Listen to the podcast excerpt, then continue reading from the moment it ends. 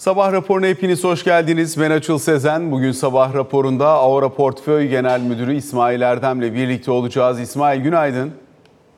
Günaydın Açıl, iyi yayınlar. Aslında önemli gelişmeler var. Hem içeride hem dışarıda dikkate değer unsurlar var. Yurt dışına dönüp baktığımız zaman özellikle tahvil piyasasında olup bitenler ana tema olmaya devam ediyor. Bu çerçevede çeşitli tahvil tarafında farklı bakış açıları var. Hedge fonların biraz daha kısa tarafta, diğer yandan yatırım bankalarının biraz daha uzun tarafta pozisyonlanmaya başladıklarını görüyoruz. Özellikle Goldman Sachs, Morgan Stanley 30 yıllık enflasyon endeksi tahvil alım yönünde e, çeşitli telkinlerde bulunurken müşterilerine JP Morgan ise 5 yıllık tahviller üzerinde alım tavsiyesi veriyor örneğin. Hedge fonlar tarafındaysa bir miktar daha satım tarafındaki pozisyonların belirgin halde olduğunun altını çizebiliriz. Diğer taraftan yine e, özellikle hisse senedi tarafında e, bir miktar toparlama çabası söz konusu. Geçtiğimiz haftayı oldukça kötü geçirmiş. Mart ayından bu yana en kötü haftasını e, ser, sergilemişti hisse senedi piyasaları Amerika Birleşik Devletleri'nde. Şimdi yavaş yavaş oralarda da toparlama çabası var gibi görünüyor. Örneğin dün itibariyle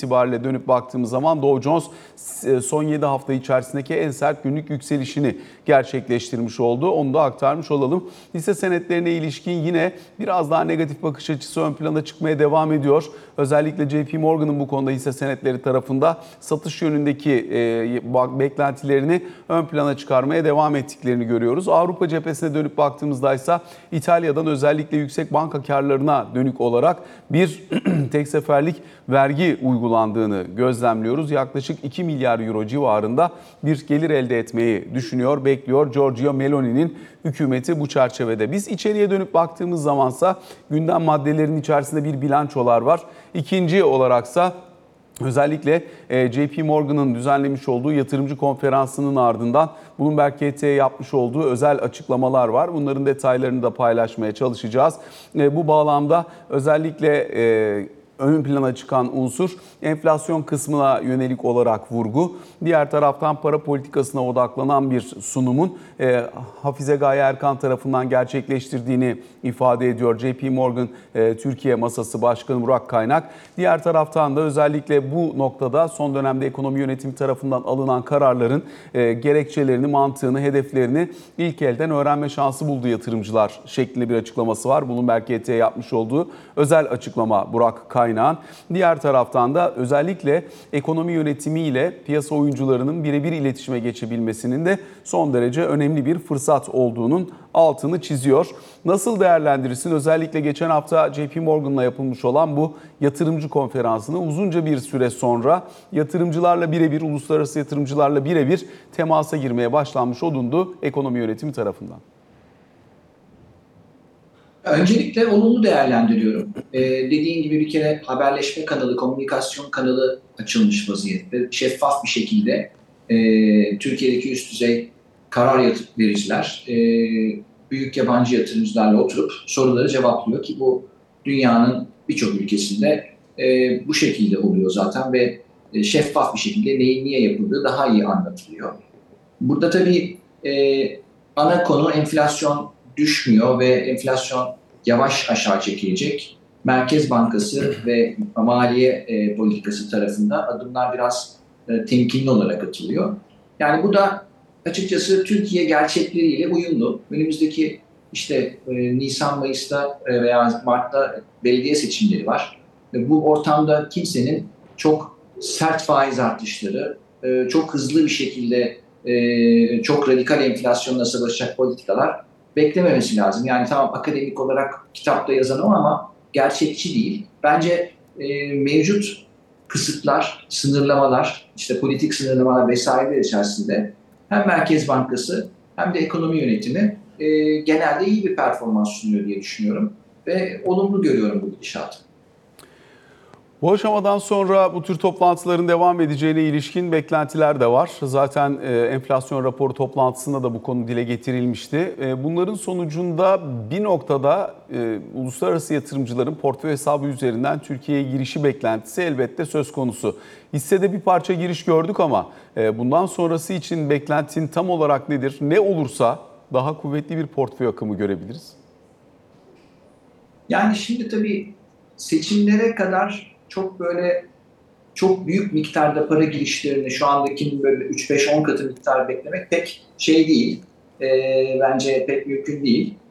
Ama kademeli olarak girişler devam edecektir. Özellikle ekonomideki normalleşme devam ettikçe, bankacılık sektöründeki e, karmaşık regülasyon e, setinin yavaş yavaş sadeleşmesi gözlemlendikçe bence yavaş yabancı girişleri de devam edecektir. Bu haberleşme kanalının açılmış olması çok önemli çünkü yani eski zamanlarda e, biz şunu çok görürdük. Yatırımcılar gelir Merkez Bankası'na, Maliye Bakanı'na bayağı sert sorular sorar, sorgular. Bunu niye yaptınız diye eleştirir ve kamu otoritesi de buna yapıcı olarak cevap verir. Yani karşılıklı daha iyi, daha doğruyu bulmak için bir e, fikir tartışması ortamı vardı. E, yine böyle bir döneme geri dönüyor olduğumuzu diliyorum. Düzenlemelerden bahsettin İsmail. Gelen düzenlemelerden bir tanesi özellikle Hazine ve Maliye Bakanlığı tarafından işlenmemiş altın ithalatına kota getirilmesi. Bu konu özellikle geçtiğimiz dönemde de gündeme gelmiş. Çeşitli kota uygulamaları söz konusu olmuştu. Bu bağlamda şimdi de e, bunun hem cari açık üzerindeki etkisini belli ölçüde azaltabilmek hem de finansal istikrarı biraz daha makul kılabilmek adına ön plana çıkartılmış bir unsur. Özellikle yılın e, ilk 7 aylık döneminde Ocak-Temmuz dönemi itibariyle bakacak olursak 20 milyar doların üzerinde bir altın ithalatından bahsediyoruz. 20-21 milyar doların üzerinde bir altın ithalatından bahsediyoruz. E, bu nokta zannediyorum bir şekilde önlem gerektirmiş. E, sadece dahille işleme rejimi çerçevesinde yurt dışından e, altını alıp burada işleyip daha sonrasında ihraç edenler buradan muaf ama bunun dışında özellikle rafineriler bacağı açısından da önemli bir düzenleme gelmiş gibi görünüyor. Evet bu altın konusu tabii biraz böyle e, anlaması çok kolay olan bir konu değil. Zira e, altının sistemden para çıkartmak için kullanılan bir araç da aynı zamanda. Yani şu veya bu sebepten dolayı Türkiye'de ve dünyada finansal sisteme güvenmeyen yatırımcı parasını altın çekip sistemden altın alıp yastığının altına koyabiliyor. E bu da tabii ki e, piyasadaki likiditeyi, bankacılık sistemindeki e, mevduat ve kredi hacmini olumsuz etkiliyor. E, çok istenen bir şey değil. E, bir de altın bir ödeme aracı haline de gelmeye başladı sanki e, son 5-10 yılda. İşte bu e, yani tam onu okumak mümkün değil. Geçmişteki malum bu Halkbank olaylarında da altında ciddi hacimler yapıldığı, yapıldığı anlaşılıyor o, okuduğumuzda detayları. Bence yani bir ülkenin çok anormal miktarda altın ithal ediyor olması her şeyden önce bunun ödemeler dengesini e, ciddi etkileyen bir kalem haline gelmesi pek normal bir şey değil. Nereden bakarsınız ve bence bunda kısmi sınırlamaların gelmesi doğal. Yani bu bence bankacılık sistemi üstünde baskı yaratacak bir şey değil. Ee, benim daha çok kastettiğim işte faizlere limitler, verilecek kredilere limitler, işte e, döviz tutmaya limitler vesaire gibi şeylerin zaman içinde rahatlaması beklentisi. Peki altına yönelimin gerekçeleri üzerine de biraz konuşalım istersen. Hem altın hem döviz tarafındaki şu an itibariyle ilgi alakayı nasıl görüyorsun? Çünkü reel getirinin olmadığı e, beklenen enflasyonla cari Türk lirası getirisi arasındaki uyumsuzluğun ön plana çıktığı dönemlerde biz geçen senede, bir önceki senede buna benzer bir eğilimi görmüştük. Daha sonrasında da bunların belli ölçüde dizginlenmeye çalışıldığına şahit olmuştuk. E, şu anki ortamı nasıl görüyorsun bu bağlamda? Bir kere altınla ilgilenen yatırımcılara şunu çok net e, anlatmak gerekiyor ki biliyorlardır zaten. Altın fiyatları Türkiye'de belirlenmiyor. Altın küresel bir emtia ve fiyatı dünyada belirleniyor. Dolayısıyla e, dolar bazında altının inip ne kadar inip çıkacağı pek Türkiye'nin inisiyatifinde olan bir şey değil. Parasını şu veya bir şekilde altına yatıran yatırımcı aslında bir bakıma e, dolara yatırmış oluyor ve o dolar üzerinden altındaki hareketi de satın almış oluyor gibi düşünmek lazım. Yani burada e, TL faizler düşük olduğu için paramı altına yatırayım, iyi kazanırım demek aslında paramı dolara yatırayım demekten çok farklı bir şey değil e, konsept olarak. Altının tabii şöyle bir özelliği var. Malum yüzyıllardan, bin yıllardan beri zamana karşı dayanıklı alıp kasanıza, yastığınızın altına koyduğunuzda hiçbir şey olmuyor. Saklayabiliyorsunuz. Nesilden nesile geçebiliyor. E, ya bu açıdan baktığımızda biz aslında biraz gümüşü tercih ediyoruz altına bu arada. E, yatırımcılara belki bu mesajı vermem iyi olabilir. Gümüş biraz daha fazla e, endüstriyel talebi olan ve artan, endüstriyel talebi artan bir metal ve altınla korelasyonu nispeten yüksek. Yani altın tutmak isteyen tabii tutabilir ama belki bir miktarda gümüş taşımalarını önerebilirim. Peki özellikle kur korumalı mevduat e, ve buradaki tabloyu da sana sormak istiyorum. Yatırımcılarla görüştüğünüzde, konuştuğunuzda vadesi gelen kur korumalı mevduatta geri dönüşüm oranını nasıl buluyorsunuz? Ne kadarı dövize dönmeyi tercih ediyor, ne kadarı yenilemeyi tercih ediyor mevcut faiz seviyesiyle? Yani benim gördüğüm kadarıyla ve işte bankalarla da konuştuğum kadarıyla bir kere e, yeni para kur korumalıya pek girmiyor. E, ondan sonra mevcutlar da biraz yenileyenler bir miktar başka iyi getiri bulamamaktan veya zaten duruyor para orada işte önümüzdeki 3-4 ayda ihtiyacım yok hadi yenileyim beklentisiyle yani çok böyle çok analitik düşüncenin sonucunda varılan bir karar değil de ya duruyor durmaya devam etsin şeklinde yenileyen bir önemli bir yatırımcı kesimi var. Biraz daha böyle hızlı getiri peşinde koşan yatırımcıların sanki biraz daha TL'ye geçme e, inisiyatiflerini, tercihleri olduğunu görüyorum. Orada da şu var, e, özel sektör tahvillerinde %30-35-40 mertebesinde faiz alınabiliyor.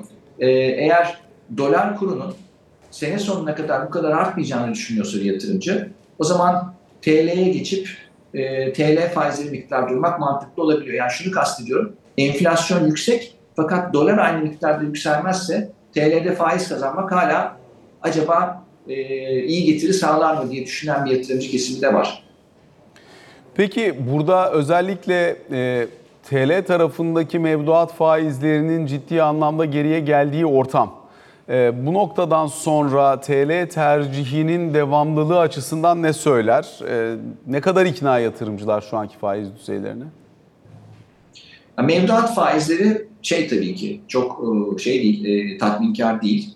E, özel sektör tahvillerinde biraz daha fazla bir %5-6-7 oranında işte 35'ler 40'lar bulmak mümkün özel sektör tahvillerinde. E, tabii burada şu var, dövizde duran para büyük ölçüde dövizde durmaya devam ediyor ama ilave döviz talebi yani marjinal döviz talebi e, tasarrufçular açısından pek fazla görmüyoruz. E, bu da dövizin üstündeki nispeten baskıyı biraz hafifletiyor diye düşünüyorum. Zaten bu bağlamda belki şeye de bağlamak lazım. Borsanın da sürekli rekorlar kırıyor TL bazında en azından ve yukarıya gidiyor olmasının sebeplerinden biri de TL faizlerin çok çekici olmaması e, ve parayı koyacak pek bir yer bulamadığı için yatırımcılar. E, genelde şirketlerin karlılıkları da iyi gidiyor. Borsaya e, biraz bir kayış görüyoruz. Özellikle geçen senenin son 6 ayında bireysel yatırımcıdan gördüğümüz kuvvetli talebe benzer bir e, resim var. Tabii o, o kadar büyüklükte değil, çok daha küçük rakamlarda ama yine de e, borsaya bir tercih görüyoruz. Peki hisse senedi piyasasındaki tabloyu da sorayım sana. Şu an itibariyle dünkü kapanışta bir e, tarihi TL bazında tarihi zirve. E, 7470 puandan kapandı endeks. Fakat tabii endeks bu kadar kuvvetle 69 puan yukarı giderken e, bunun 60 puanlık kısmı Türk Hava Yolları ve Pegasus'tan geldi. Dolayısıyla hani sadece Türk e, Türk Hava Yolları tek başına 48 puan kadar endeksi yukarıya itmiş oldu. E, burada hani hisse bazında bir tercih farklılaşması belirleyici olacak mı bundan sonra? Çünkü satış tarafında da mesela Sasa'nın da 22-23 puan tek başına aşağı çektiğini gözlemliyoruz. Hani topyekün giden bir endeks ya da o endeks yapısı çerçevesinden ziyade daha tercih bazlı gidecek bir hisse senedi yaklaşımı ön plana çıkmaya başlıyor olabilir mi? Ee, doğru, çok doğru söylüyorsun ve bizim de paylaştığımız bir gözlem bu. Çok daha hisse ve sektör bazında seçici bir performans önümüzdeki dönemde görme ihtimalimiz yüksek. Mesela hava yolları özelinde, Türk Hava Yolları Pegasus özelinde baktığımızda e, işleri gerçekten iyi gidiyor. İşte rekor e, iniş kalkış rakamları görüyoruz. E, bilet fiyatları gayet iyi gidiyor ve bu sadece Türkiye özel değil, dünyada da hava yollarının işleri gayet iyi gidiyor. Ancak biraz daha şöyle bir adım geriye atıp bir iki yıl perspektifle baktığımızda acaba bu sektörde zirve performanslara yaklaşıyor muyuz diye de düşünüyoruz. Yani bundan sonra bir sonraki 3 ay 6 ayda acaba bir miktar e, hacimlerde ve yani uçuş hacimlerinde ve fiyatlamalarda, bilet fiyatlarında gerileme olur mu diye düşünüyoruz. Biraz daha orada temkinli yaklaşıyoruz biz açıkçası bu sektöre. Her ne kadar şu andaki rakamları çok çok iyi olsa da.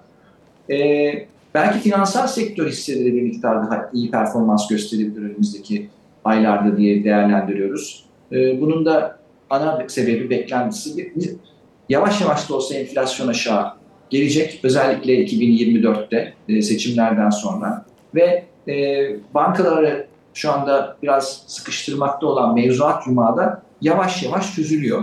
E, bu iki gelişmenin finansal sektör, bankalar için olumlu olacağını düşünüyoruz. E, kimi çok pahalı, çok iyi perform etmiş son birkaç yıldan beri ve endeksi yukarı itmiş olan hisselerinde e, biraz daha belki yatay aşağı doğru bir seyir gösterebileceğini düşünüyoruz önümüzdeki aylarda. Büyük banka bilançolarını gördük. Dün itibariyle İş Bankası bilançosunu da gözlemledik. İş Bankası'nın bilançosuna baktığımızda 13.2 milyar liralık bir beklenti vardı. Bunun oldukça üzerinde 18.6 milyar liralık bir net dönem karı rakamı geldiğini gözlemliyoruz İş Bankası'ndan. Oldukça da kuvvetli bir öz kaynak karlılığı olduğunu söylemek mümkün gibi görünüyor. Geçen yılın toplamında 61,5 milyar lira civarında bir kar vardı. E, buralara yakın bir kar olma olasılığı söz konusu olabilir gibi görünüyor. E, diğer taraftan hani hem öz kaynak karlılığı %33,5 %33.6 civarında hem e, hani maddi öz kaynak karlılığında ciddi bir e, yukarı yönlü ivme söz konusu olmuş. E, nasıl değerlendirirsin? Özellikle e, İş Bankası bilançosu özelinde de sorayım ama gelen diğer banka bilançolarını da peşine ekleyerek yorumunu rica ederim. İş Bankası tabii biraz daha özel bir durum. Şöyle ki İş Bankası'na hissesine yatırım yapan yatırımcı e, önemli bir bankacılık franchise'ına yatırım yapıyor ve aynı zamanda önemli bir sanayi grubuna da yatırım yapıyor. Yani İş Bankası'na aldığımızda şişe camdır işte ve diğer e, iştiraklerle birlikte geliyor ve e, hızlıca baktım, baktığım kadarıyla karın tabii önemli bir kısmı da e, iştirak karlarından geliyor İş Bankası'nda. E, diğer bankalarda biraz daha sadece bankacılık performansını gözlemlemek mümkün. Genel itibariyle banka karlarını ben e, olumlu buldum. E, özellikle senenin ikinci altı ayında enflasyonun da yüksek olmasıyla nominal karlarda daha yüksek e, artış rakamları göreceğimizi düşünüyorum ve e, bizim beklentimiz sene sonunda bankaların e, şu andaki sene sonu tahmini piyasanın ortaklama konsensüs tahminlerinin üstünde karlara çıkacağı doğrultusunda. Bundan dolayı da nispeten banka hisselerine olumlu bakıyoruz. Tabii bankadan bankaya farklılıklar olabiliyor. Bir de bu rakamlara bakarken çok böyle hassas analizler yapmak kolay değil. Zira enflasyon çok etkiliyor rakamları. Yani e, ciddi bulandırıyor. Tam hangi kalemin ne kadar büyüdüğü, ne kadarın enflasyondan geldiği, ne kadarın reel kar veya maliyet olduğunu görmek çok kolay değil. Ama tabii ki sonuçta mali tablolar önemli bir resim sunuyor o, o banka veya şirketle ilgili.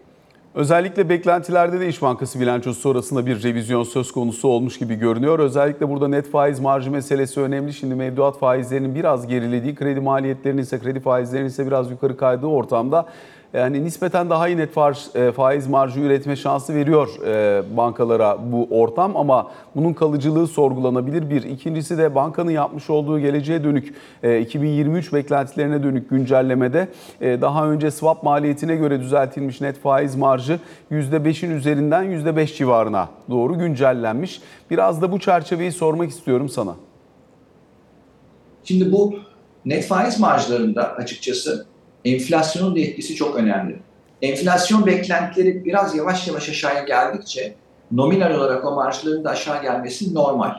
E, dolayısıyla biraz bu konuya böyle bakmak lazım diye düşünüyorum. E, bu çerçevede ben bankanın hissesi açısından çok olumsuz olarak görmüyorum e, net faiz marjındaki işte 5'in biraz üstünden 5'e doğru yakınsamasını.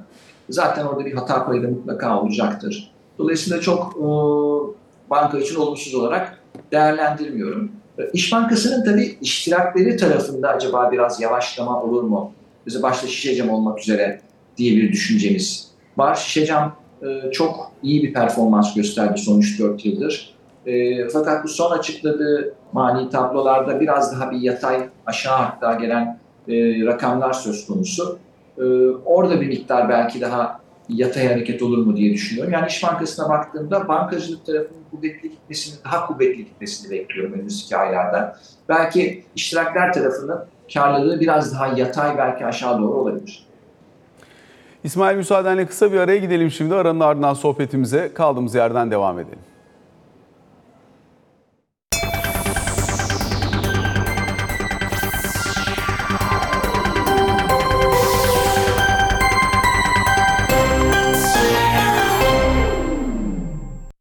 Sabah raporunun ikinci bölümüyle karşınızdayız. Avro Portföy Genel Müdürü İsmail Erdem'le sohbetimize kaldığımız yerden devam ediyoruz. İsmail, sanayi endeks hisseleri üzerinden bir miktar devam etmek isterim bu bölümde. Özellikle burada daha ön plana çıkmasını beklediğiniz hisse senetleri var mı?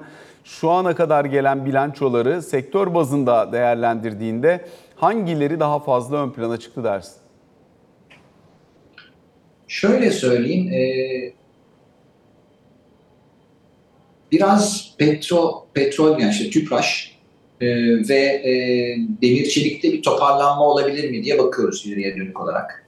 Yani burada önemli, bizim için iki tabii önemli şey var. Tabii ki açıklanan rakamların ne olduğu, e, nasıl geldiği ve belki daha da önemlisi bunlara bakarak önümüzdeki 6 ay bir yıllık beklentilerimizin nasıl şekilleneceği yani bir e, olumluya dönüş veya olumsuzluğa dönüş olup olmayacağı şeklinde. Yani burada e, demir çelik pek iyi bir dönem geçirmiyor son bir, bir buçuk yıldan beri. Acaba orada bir yavaş yavaş toparlanma olur mu diye bakıyoruz. Keza tüpraşında e, rafineri marjlarında, crack marjlarında bir toparlanma oluyor gibi sanki e, okuyoruz e, rakamlara baktığımızda. Oralar konusunda biraz şey e, olumluyuz.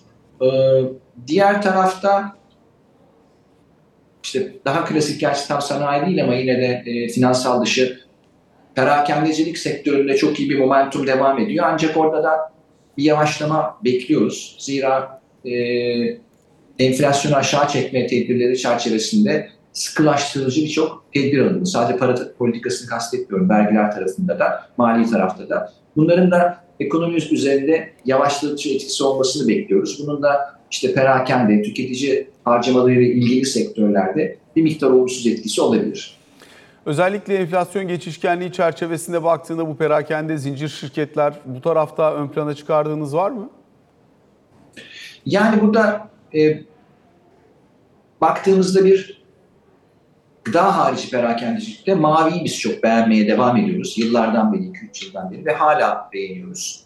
Yani orada biz yıllarca sürecek bir büyüme hikayesi görmeye devam ediyoruz. Tabii daha kısa vadeli konjonktür olarak satış gelebilir. Aşağı kar satışları görebiliriz ama uzun vadede çok iyi perform edeceğini düşündüğümüz bir şirket de hisse. E, gıda perakendeciliği tarafında ise e, işte Migros, Şok e, ve BİM malum bunların hepsi çok iyi. Özellikle Migros'un rakamlarını çok çok beğendik. Orada da e, yani Migros'a baktığımızda 3-4 yıl önce ciddi borçlu, öz sermayesi eksiye geçmiş bir şirket varken şu anda e, çok ciddi nakit yaratan ve ciddi öz sermaye büyümesi, büyümesi e, gerçekleştiren bir şirketle karşı karşıyayız. Gıda perakendeciliğinde kısa vadede biraz zayıflama açıkçası ben bekliyorum. E, yani süpermarket sadece gıda demeyelim de. E, zira bu da ekonomideki yavaşlama, e, genel alım gücünün düşmesinin bir sonucu olarak gerçekleşecektir. E, tabii bu çok kolay değil bunun zamanlamasını tespit etmek. Belki bir çeyrek, iki çeyrek ondan sonra seçimler önümüzdeki senenin ikinci çeyreğinde muhtemelen yine bir hareketlenme, e, e, hızlanma görebiliriz. Otomotiv şirketlerine yönelik beklentini de bir sormak isterim sana. Çünkü çeşitli kısıtlamalar vesaire geldi ama e, bir yandan da bakıldığında dün mesela e, çok ciddi bir yukarı yönlü harekette gördük. Hem Doğuş Oto'da hem diğer otomotiv sektörü hisse senetlerinde.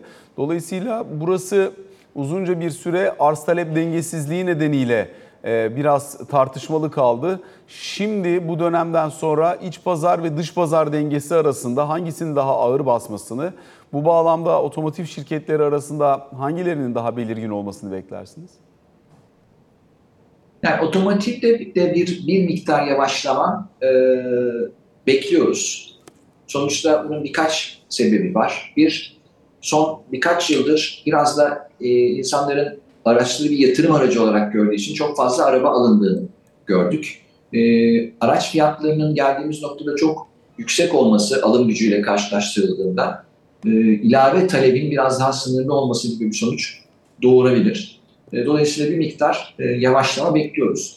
Ancak Türkiye'deki otomotiv şirketlerinin önemli bir kısmı ihracat ağırlıklı da çalışıyor ve eğer yurt içi piyasada bir miktar yavaşlama olursa bunun yaratacağı belki e, açığı ihracatla telafi etme imkanı olan şirketler işte e, Tofaş gibi e, ödeme Almanya'da ödeme sözleşmesi olan e, şirketler de var.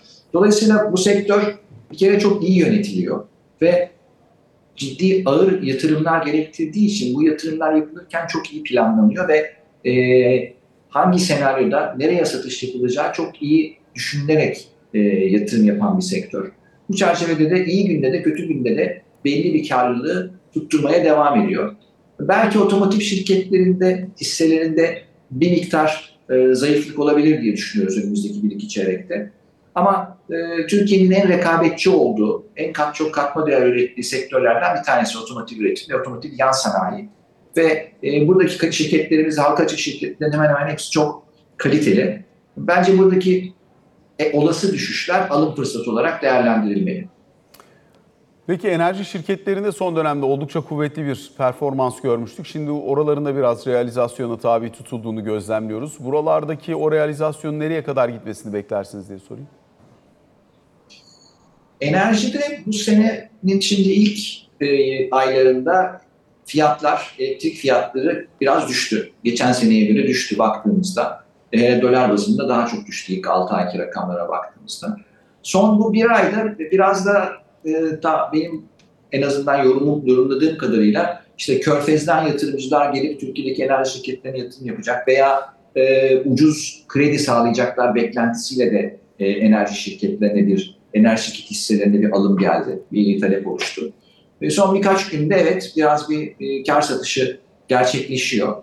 Ya burada bence ikiye ayırmak lazım enerji şirketlerini. Kurulu kapasitesi olan e, ve bu kurulu kapasitenin hem sadece güneşi kastetmiyorum işte hidro, kömür, e, rüzgar gibi yüksek yatırım gerektiren kurulu kapasitesi olan ve bu kapasitesinin maliyetinin altında piyasa değeriyle işlem gören şirketler bizim daha çok e, e, açıkçası e, beğendiğimiz, uzun vadede getiri sağlayacağını düşündüğümüz şirketler. Sadece yenilenebilir enerjiye yatırım yapacak beklentisiyle e, mevcut varlıkları veya bir iki projesinin değerinin çok üstünde gören değer işlem gören şirketlere çok fazla şey yapmıyoruz. Çok fazla e, rağbet etmemeyi tercih ediyoruz. Zira olası bir hayal kırıklığında çok sert fiyat gerilemeleri olabilir. E, bu şekilde enerji şirketlerine yatırım yaparken teker teker bakmak lazım. İşte hangi sektörde, hangi enerji üretimi dalında, yani hidro mu, rüzgar mı, e, kömür mü, e, ne kadar kapasitesi var, ne kadar borcu var, ne kadar FAFÖK yaratıyor, yani vergi, e, faiz ve vergi öncesi kar yaratıyor. Buna göre bir değerlemeye tabi tutmak lazım. E, yani enerji nasıl olsa popüler, yükseliyor diye gidip her enerji şirketini almak tehlikeli bir oyun. Yeni gelen halka arzlar da var. Bir tane ithal kömür santrali geliyor, bir tane rüzgar santrali geliyor. Ee, Dolayısıyla buralardaki yeni arzları inceleme fırsatın oldu mu? Nasıl buluyorsun? Halka arzlara olan e, talep son e, birkaç ayda yine kuvvetlendi. E, yani oldukça işte yüksek talep geliyor. Yatırımcılar verdikleri talebin çok alt miktar, az, az miktarda e, hisse alabiliyorlar ve ondan sonra da e, defalarca tavan olan e, şirket hisselerini görüyoruz. E, bu durum sanki devam edecek gibi gözüküyor. Zira yatırımcı talebi yüksek ve bir halka arzdan kar eden memnun olan yatırımcı diğer halka arza hemen talep gösteriyor. E, gelen halka arz şirket halka arz edilen şirketlerin değerlemelerine bakıyorum. Çok yüksek değil. Yani uygun makul seviyelerde e, halka arz ediliyor. Dolayısıyla bu bence devam edecek gibi gözüküyor. Tabii halka arzdan sonra çok aşırı yükselip bu sefer aşırı değerli hale gelen şirketler oluyor mu? Oluyor. Ama sonuçta halka arzda siz uygun bir fiyattan alıyorsanız e, bu e, alınabilecek bir risk ve e, iyi bir yatırım oluyor. Ben bu döngünün devam etmesini bekliyorum. Ama bu sağlıklı bir şey midir? Uzun vadede ne sonuçlar doğurur? O ayrı bir tartışma. Ama kısa vadede e, halka arzlar iyi performans etmeye devam performans göstermeye devam edecek gibi gözüküyor. Gelecek olan 35-36 tane yıl sonuna kadar yeni halk halka arz planlaması var. Ee, Bunların içerisinde bir kaynak dağılımı açısından baktığında, ikincisi yeni kaynak girişi adına değerlendirdiğinde e, piyasaya yeni bir kaynak girişi yaratma potansiyeli nasıl görüyorsun? Yoksa var olan hisse senetleri içerisindeki dağılım değişikliğiyle mi buralarda kaynak oluşur? Burada iki tane aslında konu var. Bir, halka arzlar iyi getiri sağladıkça e, daha fazla yeni yatırımcı bunlara talep gösteriyor. Dolayısıyla yeni para giriyor. E, Geçen seneki kadar kuvvetli değil hatırladığım kadarıyla bak, en son baktığımda rakamlar ama yine de bir miktar yeni para giriyor. İkincisi de şimdi bir halka arzda aldığımız hisse çok ciddi değer kazandığında bir e, servet yaratılmış oluyor. Yani buradaki yatırımcı oradan kazandığı paranın bir kısmıyla gidip yeni halka arzlara gidebiliyor. Genelde değerler arttıkça aslında çok da fazla yeni yatırımcı ihtiyacı olmadan da bu halka arzlara olan kuvvetli talep devam edebiliyor. Yeni yatırımcı gelmesi tabii ki çok daha iyi ve oluyor. Ama demek istediğim şey bir şeyi 10 liradan alıyorsunuz 20 lira oluyor. Onun üçte birini satıp yeni bir halka arza girebiliyorsunuz. Yeni para girmese de sisteme. E, aslında bir bakıma bu hisse senedi dünyasının dünyada da bir gerçeği. E, işte Amerika'da da en büyük şirketlere baktığınızda hisselere bir para birimi haline geliyor. Değerlendikçe onu kullanarak başka yatırımlar yapılabiliyor. Biraz bizim halka arzlardaki durumu da buna benzetiyorum ben. Halka açılan şirketlerdeki çarpanlarla o sektörde faaliyet gösteren halka açık diğer şirketlerin çarpanları arasında boşluklar oluşabiliyor. Dolayısıyla bu tarafı nasıl yorumlarsın diye sormak istiyorum. Sadece momentum ve halka arzda gelen o biraz önce bahsettiğim bireysel yatırımcı ilgisi makullükten ya da gerçeklikten kopartıyor olabiliyor mu zaman zaman? E, şöyle ki, e, e, şöyle söyleyeyim. Bir kere halka arzlarda beklentiler fiyatlanıyor. Yani birçok halka arza baktığınızda geçen senenin karlarına göre değil, halka arzdan şirkete girecek olan paranın önümüzdeki e, birkaç yıl içerisinde yaratacağı değer e, modellere konuyor. Buna göre tahminler yapılıyor ve o tahminler üzerinden de e, bir değerleme ortaya çıkıyor. Tabii bu pahalı olabilir, olmayabilir. Bir de şu, burada önemli bir konu şu var. Eğer halka arzdaki değerleme pahalı ise buna yatırımcı yatırım yapmasın zaten. Yani kimse insanları zorlamıyor halka arza yatırım yapması için. Eğer değerleme yüksekse ki biz bizim de sonuçta profesyonel fon yöneticisi olarak görevimiz bu. Bakıyoruz şirkete. Eğer pahalı olduğunu düşünüyorsak yatırım yapmıyoruz. Yani bir kere tavan olacak, iki kere tavan olacak beklentisiyle sadece yatırım yapmak önemli bir hata. Çünkü olmaya da bilir o. Ee, burada da aslında halka arz olan şirketin ve ona aracılık eden kurumların üzerine düşen ödevlerden bir tanesi de yatırımcılarına bu şirketin uygun bir fiyattan halka arz edildiği, yatırımcısına bir fırsat verdiğini anlatmak ve ikna etmek. Bu böyle bir karşılıklı açıkçası pazarlık sonucunda ortaya çıkan bir fiyatlama. Ee, senin soruna net cevap vermek gerekirse yani yatırımcılara kuvvetli önerim. Eğer halka arza fiyatlamasından memnun değillerse, pahalı olduğunu düşünüyorlarsa talep vermesinler. İsmail Erdem çok teşekkür ediyoruz sana. Aktardığın bu değerlendirmeler ve yorumlar için sabah raporuna böylelikle bugün için son noktayı koymuş oluyoruz. Hoşçakalın.